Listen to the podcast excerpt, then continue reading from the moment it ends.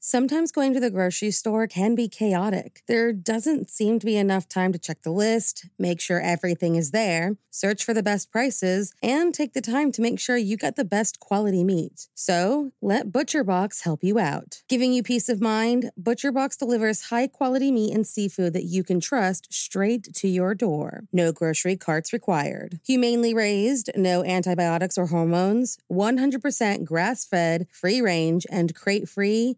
What more can you ask for? What about free shipping, customized box plans, exclusive member deals, recipe inspirations, tips, and tricks? You really can't go wrong with ButcherBox. Sign up at butcherbox.com slash morningcup and get our special deal. ButcherBox is offering our listeners a free for a year offer plus an additional $20 off. Choose salmon, chicken breasts, or steak tips free in every order for a year. Sign up today at butcherbox.com slash morningcup and use code morningcup to choose your free for a year offer plus get $20 off your first order.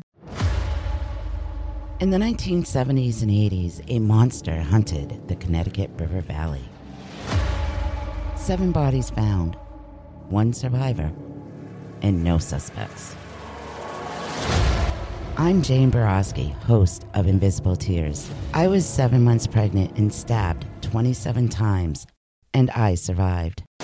My story didn't end that frightful night.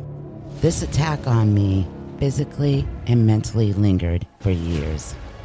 I'm Amanda Bedard, and I'm Jane's life coach and co host of Invisible Tears.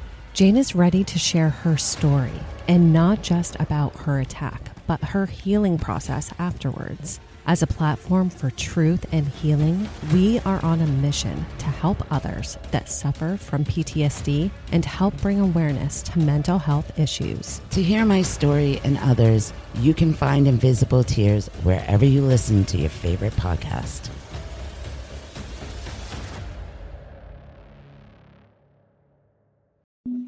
Two more murders 15 miles When away police in the arrived, Silver they found the of Los telephone and Angeles. electricity lines described by one investigator as reminiscent of a weird religion. Cup of murder. There's something incredibly devastating about an unsolved crime. It means a tragic event has happened and no one has been made to pay for what they have done. On July 14th, 2007, a young vacationing mother left for a midnight drive and was never seen alive again. So, if you like your coffee hot but your bones chilled, sit back and start your day with a morning cup of murder. Bridgette Gearen, 28, needed a vacation. She was a hardworking legal assistant who was a mother of a toddler and looking for a little R&R when a group of work friends invited her to the secluded and relaxing Bolivar Peninsula in Texas. Her coworkers took this vacation every year and were staying at a corner beach house property right on the water. It was perfect. So Bridgette packed up her stuff and her two year old daughter, Kyra, and the two headed for Crystal Beach. On July 14th, 2007, while her daughter was fast asleep, she and a few of the crew made plans to go and take a moonlight drive. Several of them planned to go, but Bridgette was the first to descend the steps. That's when, to everyone's horror, they saw an SUV with four men inside pull up next to Bridgette, and with the sound of a scream, she was gone. It was all in a blink, and her friends were dumbfounded. And just a few hours later, any hopes that she would be relocated alive were dashed when her lifeless body was found near the shoreline in the early morning hours of July 15th. She had been beaten, strangled, raped, and suffered from blunt force trauma in the short time she was captive.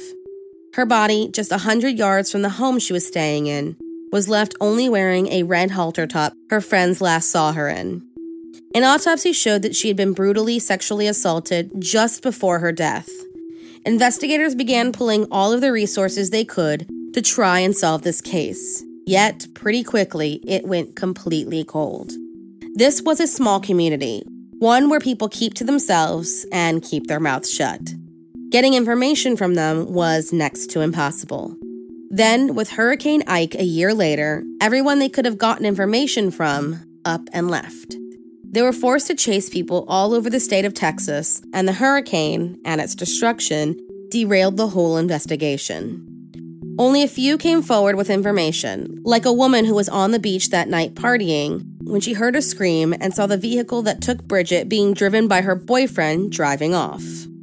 She looked closer and two men began running towards her. She knew their faces. And with that, the SUV took off and she saw Bridgette's bloody and beaten body in the sand. Scared by what she knew, she fled the state. It wasn't until several years later, when she was picked up on an unrelated charge, that she told her story. But fast forward some more, and she is now clean and has changed her story. Six years after the murder, Galveston County Police questioned a man they arrested in another charge. They, while fairly certain that this is one of the men responsible, have not made any further charges, and the case remains open. Thank you for joining me in my morning cup of murder. Please join me again tomorrow to hear what terrible thing happened on July 15th. Don't forget to rate and subscribe and let me know how you like it. If you want to help support the podcast, there is always Patreon or just sharing it with your true crime obsessed friends. And remember, stay safe.